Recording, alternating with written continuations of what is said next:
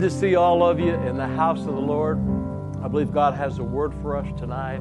Let's make our confession. I am here on purpose because I have a purpose. My heart is open. My mind is ready to receive because God is not finished with me yet. My best days are right in front of me. I have the victory in my life because Jesus lives in me. Can you say amen? Let's give the Lord a hand.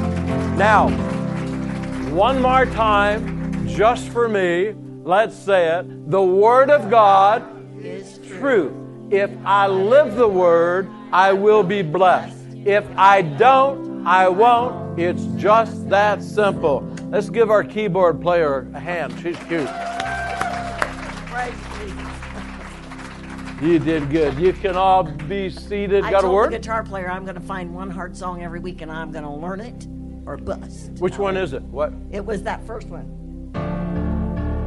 Did you not do good? Yeah. Well, Did- did you see not- my head going like this? It's because I'm trying to hold myself all together. Every part is jiggling. That's what those bobbleheads do. I know. It's good to see all of you here. Let's uh, let's pray for our Congress, and uh, let's pray for the absolute tragedy that was prevented in Washington. How many of you know what I'm talking about? Can see your hands? Many of you don't. Uh, every year there's a congressional baseball game, at least for the last 16 years, where the Republicans and Democrats come together, and it's used as a fundraiser. And this year they've already raised about $700,000 for children. And uh, they practice going up to the event. It's a baseball game held there.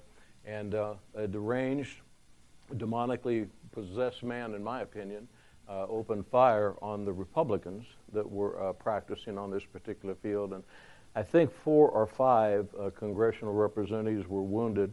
Thank God for the Capitol Hill Police Department. Within about three minutes, they responded, and uh, the the perpetrator's dead now. And uh, so, Father, we do pray for our congressional representatives and Lord, whether Republicans, Democrats, progressives, liberals, independents, um, total nonsense people, or no nonsense people, Lord, we have a government of men and women that represent this country. And we pray for their safety where every voice is, is to be heard. And, and we live in a land that is free. And we pray that we'll continue to stay free. But we also realize land that we live in today is not the land that many of us were raised in. We pray for quick recovery for all of the representatives. We pray for the Capitol Police officers and the, and the woman officer that was wounded. We pray for their quick recovery. Thank you for the heroes that they were to stand in the midst of that gunfire and take down that individual. And now, Lord, we just thank you for great wisdom that there won't be an overreaction to what transpired, but there'll be a reaction as to what we need to do to continue to protect our people, all of our people of this nation. Lord, we also uh, lift up Teresa Nice. Uh, as we're praying, some of you may not know, so I need to stop. Teresa's house caught fire, and uh, it looks like it's totaled. And uh, but thank God, Teresa and all of her family got out, so they're all well. So, Father, we thank you for Teresa, her sister, and the rest of the family. Thank you that they all got out well. What the enemy meant for harm and death and destruction, you're going to turn it around. You're going to use it for good. You didn't cause it, but you'll turn everything around for good. In Jesus' precious name we pray. And everybody said, Amen. Amen. Also pray, continue to pray for uh, Hubert Archer. Hubert got a knee repla- uh, yeah, knee, a, a hip replacement uh, Monday, and he was out of the hospital that next day on Tuesday, I think it was. So he's doing extremely, extremely well. And uh, if he continues to recover like he is, then uh, three weeks he's going to get a second hip replacement, and he's going to be back up here uh, on those congos or whatever you call it. Yeah, let's give him a hand. He adds a lot. He adds a lot to our worship. Our worship is great. Father, we do thank you for the continued recovery of Hubert. In Jesus' name we proclaim it. In Jesus' name, amen. How many of you need healing in your bodies? It is the will of God to heal you. Just lift your hands up there. Father, we pray. Stretch your hands out if you see a hand lifted. Father, we pray for every single person. Lord, sometimes we lay hands on people, but there is nothing that takes the place of the Word of God. We declare that by the stripes of Jesus, you are healed. We speak to your immune systems to be strong. We speak to whatever the attack of the enemy is, because sickness and disease are not part of God's kingdom. They come from the demonic forces. We pray healing into your body. We pray great wisdom if you're under medical care. We pray that in the name of Jesus, you are healed. We speak healing in the name of Jesus. And everybody said, Amen. Well, if you have your Bibles, you can uh, turn to the book of uh, Galatians, chapter 6. We're going to start reading there. And what we're going to be talking about tonight is kingdom living. Everybody say. Kingdom living. It is the will of God that each and every one of us live in the kingdom of God on this earth and that we are blessed by God in everything that we do. That was God's original plan in the Garden of Eden. But because man didn't fulfill God's original plan and the enemy got a hold of this planet, then the, the blessings of God were never stopped from coming, but there was an order set in able to come out from the world and be blessed by God through his son Jesus. Even in the old covenant, the blessings of God still wanted to flow, and he gave them the law. Now, we have a different law today. It's called grace. It's called God's love. And that God's grace and God's love through His Son Jesus Christ has restored the blessings to us. They had the blessings available to them in the Old Covenant also, but they had to keep the letter of the law that God gave them so that the sin could be exposed. How many of you realize you can be in sin and do horrible, horrible things, and your mind can be so debased it doesn't even bother you? Every hand should be up because every single one of us have been there at one time or another where we did something we shouldn't have done. We did it so long, we just kept doing it. Our mind was just mesmerized and debased, and we didn't even realize it until the conviction of the Holy Spirit finally broke through and showed us the way of sin that we were going. And that's really and truly what the law was all about. But then, even in the new covenant, we have the Holy Spirit. The devil is out to condemn you, to make you feel horrible about yourself. God wants you to feel good about yourself. And, and, and it's God's kingdom living that He wants to bless us. Everybody say, God wants to bless me. Tell your neighbor, God wants to bless you. He wants you to be so focused upon Him and His blessings that you don't want to stray away from that, that you want to be close to God. You don't want to run from God. You want to be and hang out with God and give God first place in your life, and, and that'll change your life. Your perception will determine whether or not you become blessed by God. There's a, an old story, it's been around for years and years and years, and it's, and it's about this man in this town that this, this family was coming in, and the man in the family asked the man, What kind of people live in this town? And he said, Well, what kind of people lived in the town that you're coming from? And he said, Cranky, terrible, mean, awful people. He said, Well, that's the kind of people that live here. And uh, so the guy went on thinking, Well, maybe I've made the wrong town. Another guy comes to the same man, says, I'm moving into this town. What kind of people live here? He said, Well, what kind of people lived in the town that you're from? Wonderful, happy, well adjusted people. Well, that's the kind of people you'll find here. Happy, well adjusted people. Your perception of what you think life is going to be about is going to determine whether or not you're blessed by God or whether or not you are not blessed by God. It isn't a question God doesn't want to bless you. That part is settled by Scripture, and we're going to talk about that in just a moment. But everything that we do with our mind and our words are going to be sowing and reaping. Everybody say sowing, sowing. and reaping. I just planted grass seed in our in our uh, front yard. We still got grass coming up a little bit, honey. Not, not, I, I am really pleased with the grass seed that I planted.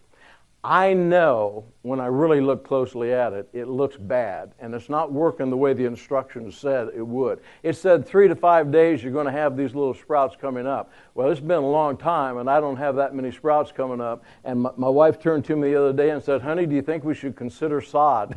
I think it was probably a good idea. It's not that it's not that big of a, big of a space, but we had to take care of it and we had to, to really look at it and, and, and make sure that we did what should be done to prepare the ground. That's what we're going to talk about today because it is the will of God to bless us.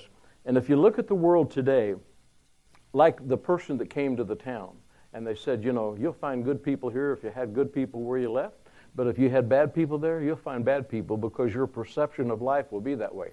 In the world today, we are getting closer and closer to the end times. And we know that things are going to be extremely bad in the good times. And things are going to be extremely good in the, in the end times. It's going to be great. It's going to be horrible. It's going to be bad. It's going to be good. Your perception will determine what the end times are like. And I'm going to give you the scriptures in just a moment because God didn't tell us about the end times through His Son, Jesus, and through the Holy Spirit to make us fearful. He did it to prepare us for what's coming. So turn to your neighbor and tell, we just need to get prepared for what's coming. And this is what's coming for me and my house. We're going to be blessed. We're going to be blessed coming. We're going to be blessed going. We're going to have sufficiency in everything that God's called us to do because the Word of God says so. If the Word of God said it, the issue is settled. Turn to your neighbor and say, if you get that tonight, it was worth the price of admission. Now let's look at the book of Galatians, chapter 6, and see what the will of God is. Everybody say, I want the will of God done. When you look at this Bible, you can pick stuff out that will depress you. It says that people are going to be imposters in the end times. They're going to slide away from the things of God. It's going to be horrible, perilous times. And you can look at that and you can concentrate on that. So, oh, woe was me. Or you can look a little bit further and says, the man of God will be thoroughly equipped for every good work that he's called to accomplish in the end times. In other words, are you going to be thoroughly equipped? Are you going to be shaking your head thinking, oh my goodness, what, how terrible this is? I have a, uh, uh, a thing from a Navy SEAL. I was going to use it tonight, but I didn't get it. It's from a Navy SEAL uh, uh training, uh, uh, an ex Navy SEAL who put together a training manual for, for people that want to get their body in shape and all this kind of stuff. And, and, and this one area that I was reading is called stress inoculation. And I love it. It's done by Marine Corps drill instructors. And in stress inoculation, they're, they're talking about, and I may use this Sunday, so if you come back Sunday, you may hear some of it again. But in stress inoculation, uh, it, it, for the first about three to four weeks of, of Marine Corps boot camp, they yell and scream at you constantly. They try to get you so upset that you just feel like you can't go on. That's what Isaiah Harbolt's going. He's just about finished with that now. Matter of fact, he told his parents, "I'm really getting tired of them yelling and screaming at me." But, but, but they, they yell and they scream at you. And I've never seen it presented like it, like it was in this article. But what they're doing is trying to get your stress level on overload so that you are just about ready to collapse, so that they can work with you to get your heartbeat and your heart rate under stress to a normal level. Because if yelling and screaming at you cause you to stress out and you can't handle it, what's going to happen when the bombs go off, when the machine guns go off, when the hand grenades go off, when all of the things happen in warfare that you're being trained for and you're not ready, you're going to cut and run. But once they can get your heart rate to a point where no matter what happens, my heart rate's going to stay the same. It's not going to get old whack on me. A lot of people have a heart rate problem right now and they're medicated, and the real problem is it's, it's stress, but the real problem over and above that is they're not living the Word of God. They are not sowing and reaping the blessing of God that He wants them to have. Sudden noises and situations and circumstances that you can't control should not control you. Does that make sense? Turn to your neighbor and say, Nothing should control you but the Word of God. And so when we understand sowing and reaping, my little grass area project in the front of my home uh, is is, that you, you, you got to plant the seed and then you reap based on the planting if you do it properly. Well, the Word of God is no different. We're sowing and reaping all the time. Every time you take a thought, you are sowing and reaping. Every time you speak a word, you are sowing and reaping. Every time you entertain something from somebody else, you are sowing and reaping. You're sowing and reaping to the kingdom of God and kingdom living, and you're reaping the blessing God has for you, or you're getting the force from this world that is not helping you at all. It's discouraging you. And all discouragement is caused. Turn to your neighbor and say, Are you ready for this? All discouragement is caused by the way you process information. It is not the situation, it is not the circumstance, it is the way you process information. Because anything that you experience can keep you encouraged because your courage is based on the Word of God and your relationship with the Lord, not based on a circumstance that you can't handle. Does that make sense to you so far? Okay, tell your neighbor you're in the right place. Let's get into Galatians chapter 6. You taking notes, Pam?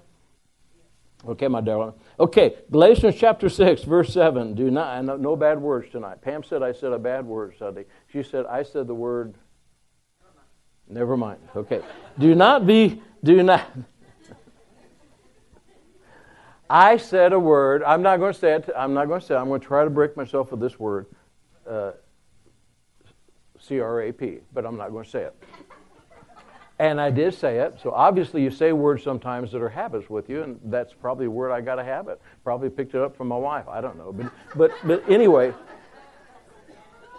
some lady Sunday came up to my wife and she said, the reason I love this church is because it's PG 13. Well, I didn't have any, I didn't have any idea that was the case, but, but okay, here's Galatians chapter 6.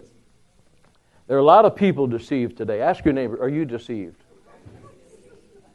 Remember those little mood rings we used to have? You, how many remember those?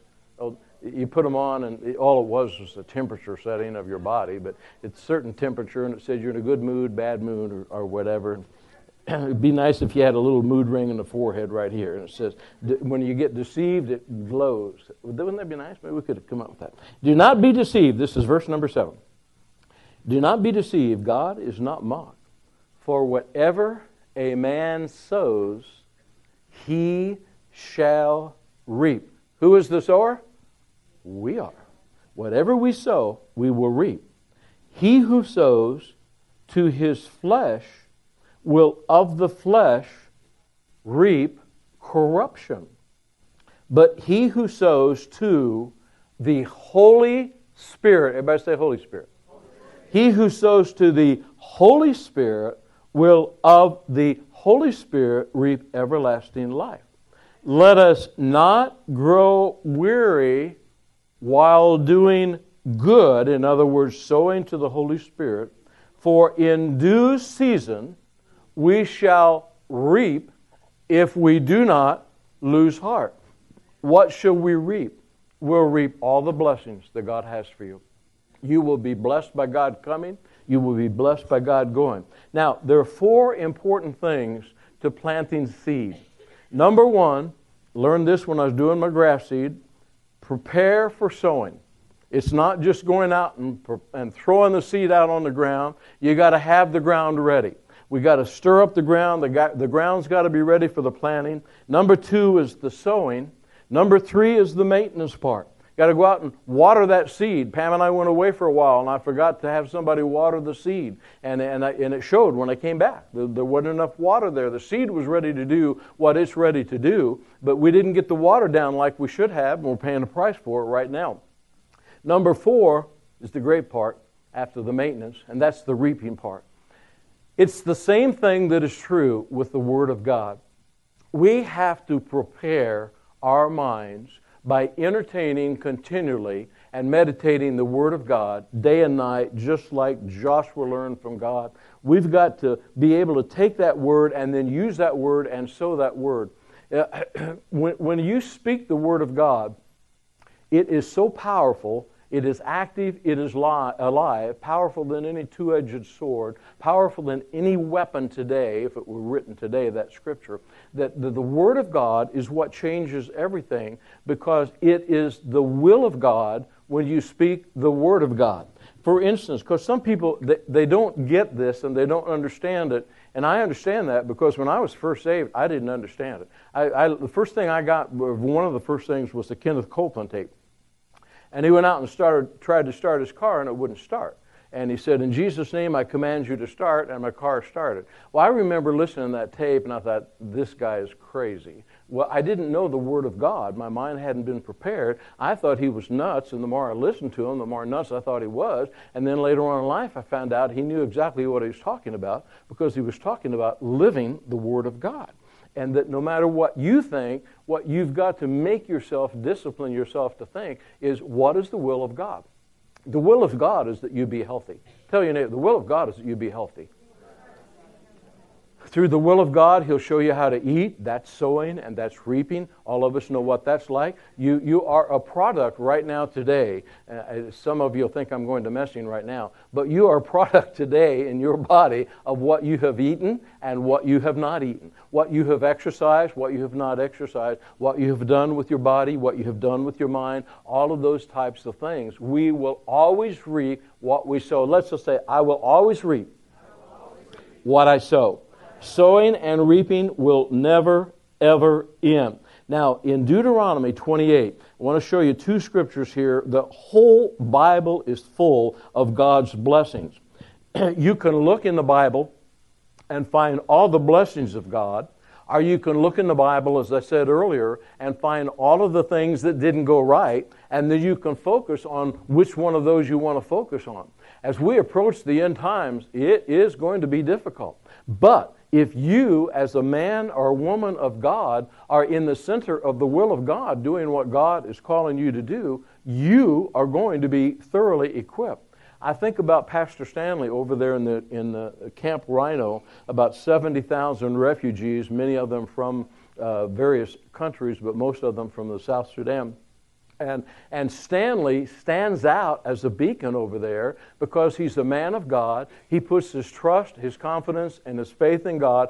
Thank God God has used this church and other churches to help him, but his confidence is in God he thanks God for everything, and he is praying and leading those people. Two more dorms are going to be built, permanent dorms over there in Camp Rhino, thanks to another church that's involved also over there, in addition to now a storage facility that we're able to supply for him and feed the hungry coming along and bringing rice packets in. They are standing out as a beacon of light in the refugee camp. I spoke to Stanley today. And he said, I believe that what the devil has meant for harm in the Sudan is going to change this refugee camp. Because now we're, supply, we're applying for a Ugandan, Ugandan government certificate that will allow his ministry and the Dreamland Children's Home to minister all through the camp and all through the nation and the other camp, refugee camps in the nation of Uganda. And he said, I think God's got us on an assignment to minister for him. We need to give the Lord a hand because what he's doing, he's turning a tragic situation around. The Lord is doing that because his focus is not on the things he doesn't have. His focus is upon the things he does have. Turn to your neighbor and tell you got a whole lot more than you think you have. You got a whole lot more than you think you have. Now, look, look at the book of Deuteronomy, eh, verse number 1 of 28. It shall come to pass if you diligently. Now, I want to stop there just a moment. Everybody say, sowing and reaping. It, diligently means to be full of intensity, strong passion, and quickly responding full of intensity, strong passion, and quickly responding. Now, let's look at it. It shall come to pass if you are fully intense and strong and full of compassion to obey my voice, the voice of the Lord your God, to observe carefully all of his commandments, which I command you today, that the Lord God will set you high above all the nations of the world, and that all of the blessings will come upon you and overtake you because you obey the voice of the Lord your God. Why? Because we sow the Word of God, we reap the Word of God. When I was a young guy, my dad had a grocery store next to a place here in Lafayette called the Winery. They bottled wine and they had this brick wall. and on this brick wall, it was perfect for a young guy that was by himself there for a while and, and, and uh, to throw a baseball. Throw a baseball against that wall and that thing would come back at you. And, and it was always fun to test your reflexes. The closer you got to the wall the, and the faster you would throw the ball, then the faster the ball came back and you had to be really quick to catch it with your glove. Or you could back up and you throw the ball slow, it comes back slow. You throw the ball hard, it comes back hard. You throw the ball high, it comes back high. All of those types of things. And I was thinking about that today. Sowing and reaping is, what, is like that. Whatever you sow, whatever you throw, whatever you sow out, it's going to come back. You sow out anger and bitterness and resentment and hostility and judgmental attitude toward other people, and I'm always upset about this and I'm always upset about that. That's coming back to get you. You can't stop it. It's coming back to get you. God is not going to intervene. God has said to you, You sow, you reap. You sow, you reap. Whatever you sow, you reap. Well, life isn't fair. Going to come back and hit you right side of the head. Life isn't fair, and that's all you're going to think. Or if you sow the word of God, I'm blessed coming and going. I'm the head, not the tail. All things work together for good to those who love God, called and according to His purpose. I have abundance in my life. All that stuff hits that wall. That comes right back on you, and you reap what you sow. Turn to your neighbor and say, "You need to watch your mouth." Because everything you say is going to come back at you. Everything you say is based on everything you think. Do you know you people say this sometimes, but it's not true. By the way, Patricia, great prayer out of worship. You do an awesome job. I think you're ready to preach someday. Now that'll send her home thinking. but but but but we, we uh, where'd I go? Where'd I go? Patricia sidetracked me just then when I looked at. Sowing and reaping. I had a point to make. Glory to God. It obviously went in one ear and out the other. Oh, you've heard this said before. I spoke without thinking. That's not true. Turn to your neighbor and say, That's not true. That's not true. Nobody speaks without thinking. You can't speak without thinking. You cannot speak without thinking. You think first, and then you speak. Have you ever said, I can't believe I said that? Believe it. Turn to your neighbor and say, Believe it. If you said it, believe it. You said it because you thought it. If you hadn't thought it, you couldn't say it. You can't have pain in your body without thinking it. All pain in your body goes from wherever the pain is to your head and goes back in a not even a second. Just goes so fast. So what we've got to do is understand that I sow and I reap with my thoughts. I sow and I reap with my words, and God said I should sow and reap based on the Holy Spirit. And every word of God is spirit based because God is spirit. John 4 24, when he spoke to the woman at the, well, at the well, it said, God is spirit. Everybody say, God is spirit. So if God speaks, that word is spirit. Does that make sense to you so far? If God speaks, that word is spirit. That word is active, it is alive, it can never stop being alive, and it is what God hastens to perform. Hastens to perform.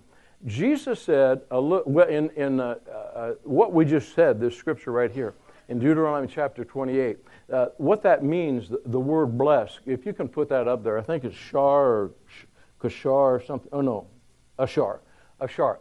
This is what it means it means that God wants you, the blessing of God, to be happy, to be prosperous, to be successful, and to be content. That's what it means in this scripture here. So, it's the will of God that you will be blessed in all that you do. It is the will of God. We could take this scripture and, and, and we could say this God said in the book of De- uh, Deuteronomy, chapter 28, that if we'll do whatever He says, we will be happy, we will be prosperous, we will be successful, and we will be content. Now, let's take a little show of hands here if you'll really be honest. How many of you, God is not a legal entity that He beats you on the head if you don't do everything He says. So we can't take the Word of God and live it with a straitjacket on us because we have to do what the Holy Spirit leads us. In other words, if you look at everything you're supposed to be doing in the Word of God, you can pretty soon condemn yourself. Well, I'm not doing that right, and I'm not doing that right. God, through His mercy, shows us in steps. He didn't come to me when I first got saved and told me everything I should be doing. He didn't show me all of that, but He began to show me things in the Spirit that I began to want to change. I couldn't change overnight. I probably would have self destructed because I had so much going on bad in my life. Can I see the hands of all the people? That's, that would have been you when you got saved. It's like, how can I ever live for God because of all these things I'm doing? So He, he peels them off, like a banana or like a, a, a onion skin would be a better example. So what we do is we get to the point when we say, okay, God, what is the number one thing that you're showing me to do? How many of you realize that there's a number one thing that God is showing you that you need to start doing that you're not doing? Can I, can I see your hands? Okay. Now, how many of you, the number one thing that God is showing you to do, you're still not doing it? can I see? Can I see a show of hands? Okay. Now that part is probably not too smart. Because if God is showing you that one thing He wants you to do, it's so He can bless you. And so when we'll sow to do what God said, we're going to reap the blessing. But if we continue to say, well, I know what God's showing me to do, and eventually I'm going to get around to it, then what we're doing is we're sowing to the flesh. And if we sow to the flesh, we just read it, what will we reap? Corruption. We reap corruption. The God of this world is the enemy of God who actually owns this world. And I hope this makes sense to you. It's not deeply theological, but, but God owns the world. We know that through the scripture. The earth and the fullness therein, that 26.1? Psalms 26.1. The earth and the fullness therein belong to God. So let's just say the earth belongs to God. But how many of you have ever had anything stolen from you? And somebody else had the possession of it. There's an old saying in the world that possession is nine tenths of the law. You have to prove it's yours to get it back, or otherwise it belongs to whoever stole it. In other words, possession is nine tenths of the law.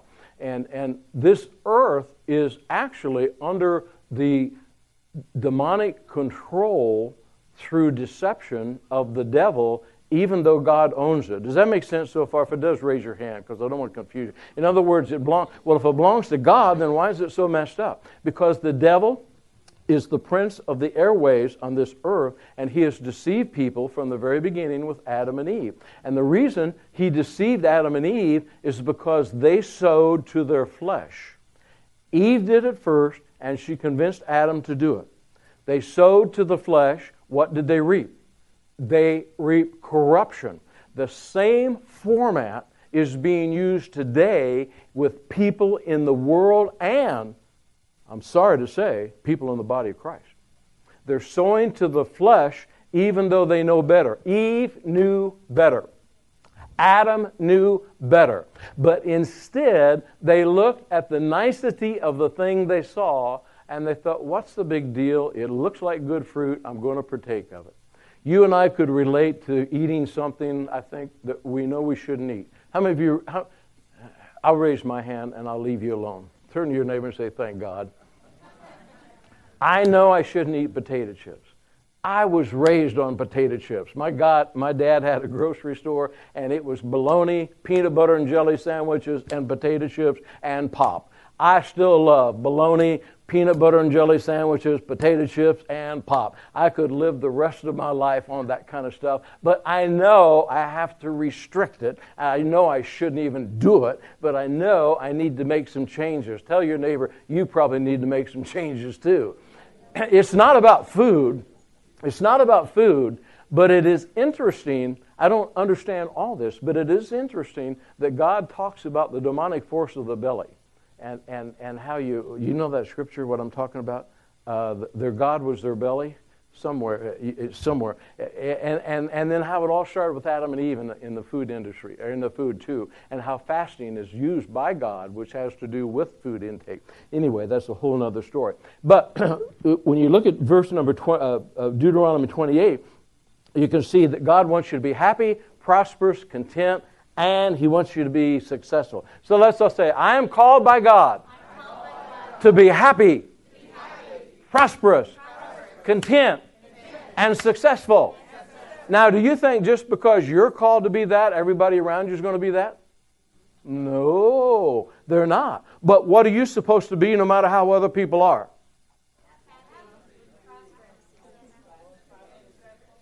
Well, it wasn't exactly like a choir, but you got it. Let's all say happy, happy. prosperous, successful, content. And then you're around somebody that's trying to suck the joy out of you. You just need to look at them and say, You go your way, I'll go my way. But I am not about to lose my joy. I'm not about to lose my contentment. I'm not about to lose my happiness. Do you know that one of the nicest things you can do today is to be happy? Tomorrow? You comes through that McDonald's window, you just be happy, look at somebody, say, hey, how's your day going? This happened to me the other day. This lady, I, I came through a McDonald's window. I said, how's your day going today? She said, it's horrible. I got to move in a new house. I said, well, why don't you be happy about it? She said, well, why would I want to be happy about it? And I said, well, you got a house. Well, yeah, I guess I could. And I said, well, then be happy. It's okay. And I said, besides that, you look nicer when you're, when you're happy. Oh, I do? I, am serious. I did. So, and, and, and, she said, oh, I do? I said, yeah. I said, besides that, you look better if you smile. And she's got a big smile on her face. I said, now you're ready to take on the world. She says, thank you, thank you. And I came by the next day in there, and she recognized me. She didn't have the smile on her face. She didn't look happy, but as soon as she saw me, guess what she looked? She looked happy. She got the smile on her face. And she said, It's good to see you again today. Glory to God as I ordered my muffin. Okay, now,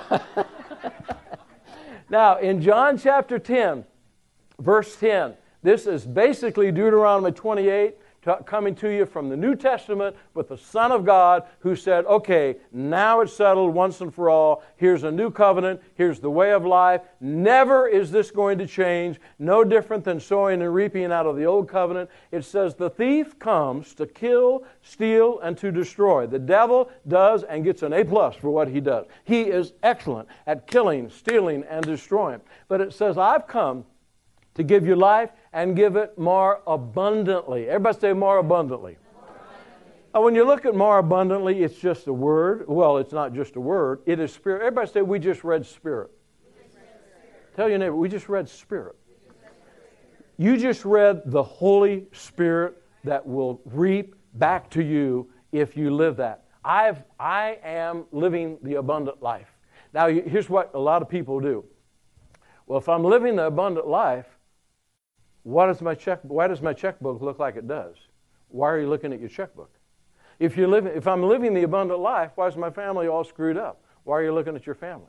If you're living the abundant life, why, why are things kind of messed up everywhere I look? Why are you looking everywhere? The Word of God settles the issue. Everybody say, the Word of God settles the issue. Everything else is temporary. Everything else is temporal. The Word of God says we have the abundant life. If you have Jesus Christ as your Lord and Savior, what do you have? Little weak. What do you have? That's what I say. I have the abundant life.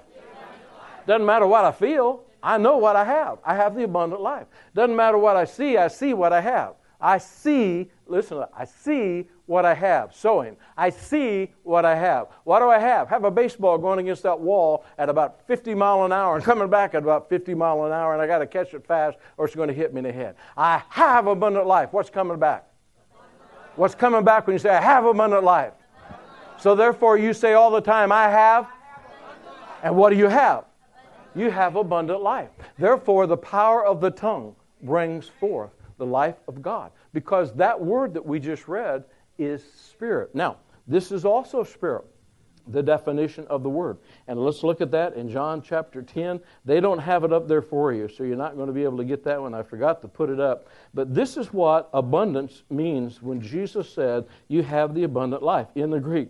Abundance means abundantly, perissos means superabundance, excessive, overflowing, surplus, over and above, more than enough, profuse, extraordinary, above the ordinary, more than sufficient. We ought to thank God for that right now. Give Him a hand. This is what we have. These words are spirit. I have the superabundant, excessive, overflowing, surplus life over and above. I've got more than enough. It is profuse, extraordinary, more than ordinary. I have more than sufficiency in every area of my life. Amen. Issues settled. That's the Word of God. It doesn't matter what you see because what you see is what you have. You sow it, you reap it. We have the abundant life. One more time. I have the abundant life. Now, when you start looking at toward the end time here, we see some things that it doesn't look like the abundant life. It looks like if you look at uh, uh, 1 Peter chapter 3, starts talking, uh, uh, 1 Timothy chapter 3, it says that in the end times there will be perilous times. Men will be lovers of self. How many of you have found out that there are a lot of people that have really turned into self centeredness. Can I see your hand? People that you know in your sphere of influence, it seems like it's all about them. What they think about is about them.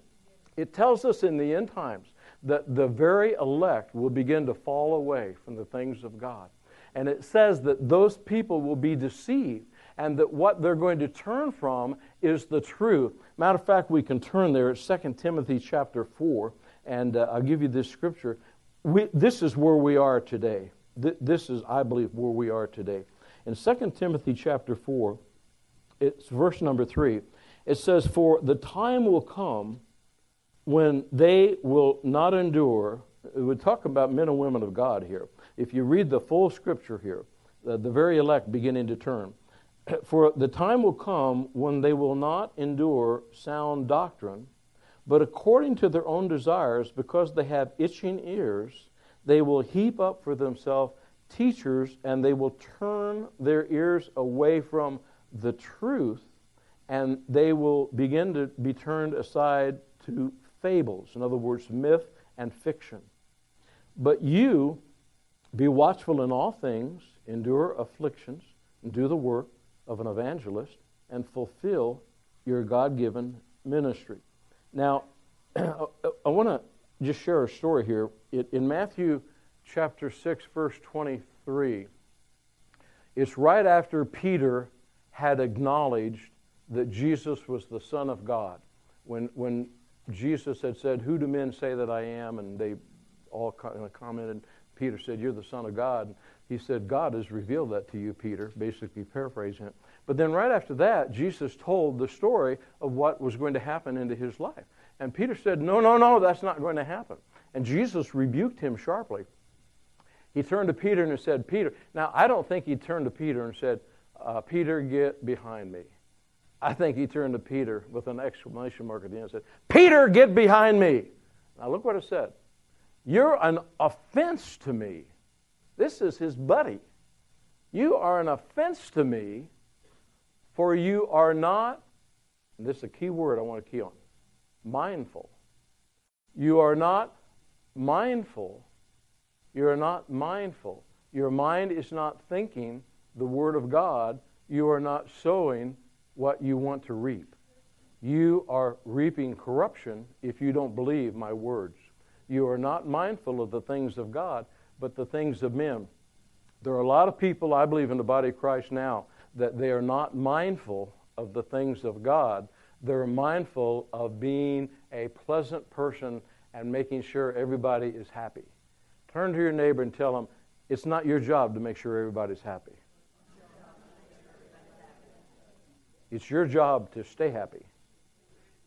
But it's not your job to enable people to feel good about where they are.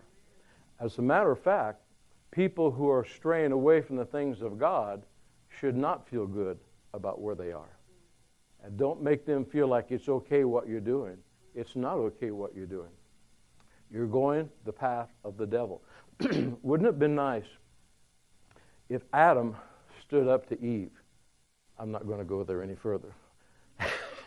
Wouldn't it have been nice if Adam had stood up to Eve and said, Eve, I'm going to protect you from what you just did. And I'm going to cover you. God's going to forgive us. But we're not going there together. But instead, he entertained a thought that he shouldn't have entertained. Eve did the same thing. Was one worse than the other? No, they were both bad. But wouldn't it have been nice if somebody had interceded for Eve and said, Eve, this thing's not going to fly, and I'm going to protect you as your husband. A lot of husbands today don't protect their wives when they do something wrong. I had something funny to add, but I just stopped myself. And they should. That came out good, didn't it? In, in other words, and the wife and the wife should always protect the husband. Does that make sense? In other words, you wife shouldn't just go along with your husband and say, "Oh, you're the spiritual head, so let's go down this path of corruption together." No, you ought to stand up and say, "Listen, you need to get a clue, buddy. Uh, you know, it could have been Adam taking the." Uh, some of you are saying, "Yeah, if you just knew my husband, I know, I know." But but but but but but it could have been reversed. The enemy could have come to Adam first, but he didn't. He came to Eve. I don't know why, but but anyway, regardless, but we need to protect one another. My wife will sometimes say to me, "You need to knock that off. You're not thinking right." Words to that effect. Now, at the time, I probably don't receive it the way I'm sharing it right now. but I can guarantee you I appreciate it because I know this. Nobody loves me more. Well, you can if you raise your hand if you're here, but nobody loves me more than my wife. I know that. Nobody's going to protect me more than my wife, and nobody's going to get in my face more than my wife if she knows I'm going the wrong way. To hurt me, to make me feel bad about myself? No way. To help me. She's a helpmate. That's why God gave us, you women, to be a helpmate. To no, I'm serious. You look down and say, this boy needs somebody to help him. But it's the same way in reverse with the man. The man needs to help the woman too, make sure that she's doing what she's supposed to be doing or something like that. Okay, now in the book of Mark, chapter 4, and I'll just paraphrase for time's sake here, but in, in Mark chapter 4, verse 13 and 20, I encourage you to read it sometime because it talks about where the Word of God is sown. It, it, the Word of God is the seed that is talked about in the parable of the sower. And that it's basically saying if you sow the seed into the good ground, it's going to produce after its own likeness. But the cares of the world will choke out the seed, the stress of the world, the concern of the world, the, the things of this life will choke out the seed of the Word of God, and it won't produce. And it won't produce after its own kind because you'll then put that aside, and the seed will be lost in you. And that's what it's saying in the end times that people will drift away uh, from the things of God. And once they start to drift, it, it is just a slippery slope. James chapter 3, verse 16 says this. James chapter 3 says that where, that where there is self seeking, uh, confusion, uh, where there's self seeking, there will be confusion and every evil work. Confusion and every evil work. Sometimes we see things happening in the body of Christ that's really based on a confused mind because people aren't living the Word of God. So we're going to have to wrap this up because we're getting close. But let me leave, leave you with this scripture right here tonight 2 Timothy 3 16 and 17.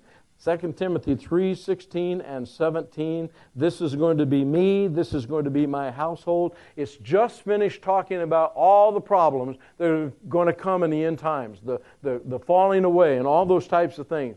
It says, All scripture is given by inspiration of God and is profitable for doctrine, for reproof, for correction, for instruction in righteousness, that the man of God, everybody say, That's me. That's me. That the man of God may be complete, thoroughly equipped for every good word. What are we going to be? Thoroughly equipped for every good word. We're going to be blessed in our finances. We're going to be blessed in our mind. We're going to be blessed and content. We're going to be happy. We're going to be going from glory to glory. No matter how dark it gets outside, we're going to have the light of Jesus shining into the world. And if you've ever been out with darkness in a flashlight, the darker dark gets, the brighter light gets. We're going to be a bright light to the world. Let's stand to our feet. Romans chapter 12. I'll leave you with this one says that you and I are called by God to present our bodies. I share this scripture all the time, but it's so important. You and I are called by God to present our bodies as a living sacrifice, pure, holy, acceptable unto the Lord. It's just our reasonable service. It's the enlistment that came when we joined the army of Almighty God. And that we refuse to be conformed to this world, but we're going to be transformed by the renewing of our mind so that we will know the good, acceptable, and perfect will of God. God wants you to know His will so that you can be blessed by Him. And blessings are going to be coming your way if you're doing what God has called you to do. Would you bow your head with me? All over this church, I want to ask you this question. Again, as I say so many times, the most important question you'll ever answer. Do you know if you died tonight, you'd go to be with Jesus? God loves you. And God has a plan for your life. And if you're here tonight and you don't know for sure if you died, you'd go to be with Jesus in heaven, let's settle the issue tonight. Maybe you're here and you're like a prodigal son, a prodigal daughter. You, you know you've drifted away from the things of God. Let's settle the issue and come home tonight. If I've described you, I'm going to ask you to slip your hand in the air and we're going to pray for you. I see your hand all the way back there in the back. Are there others? You say, Pray for me. I, I know my life isn't right. Yes, sir. I see your hand over here. Are there others that say, You know, I've heard the word. I know. Yes, I see your hand over here. Others, others, yes. All the way back here in the back, I see your hand. Anyone else before we pray? All of you that lifted your hands, will you quickly come down here to the altar? Ushers, give us a hand. Yeah, all the way back there in the back. Yeah, give them a big hand. This is what life is all about, all the way back there in the end. Yeah, keep it up, keep it up. Angels in heaven are rejoicing at this very moment. I'm glad you're here tonight. Stretch your hands out toward these at this altar. Let's pray. This is a day of new beginnings. Your spirit man comes alive. God begins to reveal step by step the plan, the purpose for your life. Father, I thank you for these at this altar. I thank you that today is a day of new beginning. I thank you for the anointing of God to be upon them. I thank you for the power of the blood of Jesus to consume them, to give them this new beginning. Bind the work of the enemy and the thoughts. Thank you, Lord, that the thoughts will be pure and holy unto you, that you'll fill these minds in Jesus' name. Let's all make this confession right now. Lord, I believe that Jesus is the Son of God. I believe that He died for my sins. I've sinned, I've made mistakes. But tonight, I accept you as my Lord and Savior. I ask you to come into my heart and take control of my life. The true desire of my heart is to serve you and to be all that you've called me to be. Father, I thank you for every person at this altar that prayed that prayer. Lord, I thank you that today is a day of new beginnings. And I thank you for that in Jesus' name. And everybody said, Hold steady for just a moment. Sandy and some of you gentlemen, come on up here and pray for these guys. I want to pray for all of you before you leave right now. I want you to make this confession. How many of you can do a better job sowing and reaping? Can I see your hand? Every single hand ought to be up because it's a lifetime study of sowing and reaping that God has called us to do. So I'm going to pray for you and then I want to lead you in this confession. Father, I pray for every hand that's up. Lord, there isn't a single one of us can do a better job of sowing the Word of God, reaping the Word of God, and showing people how important that is. That your blessings would come upon us and overtake us. We give you the praise and honor and glory in Jesus' precious name. And everybody said, Now let's make this confession Lord, Lord forgive me for the times when I've not sowed and reaped. But tonight, I make a decision. I am a sower of your word. Therefore, I will reap your word. I plan to be blessed, coming and going. I plan to have the mind of Christ. I plan to be content. I see contentment. I see blessings. I see good things ahead. I will see what I believe. And what I believe is your word. Can you say amen? Let's give the Lord a hand. Go and be blessed.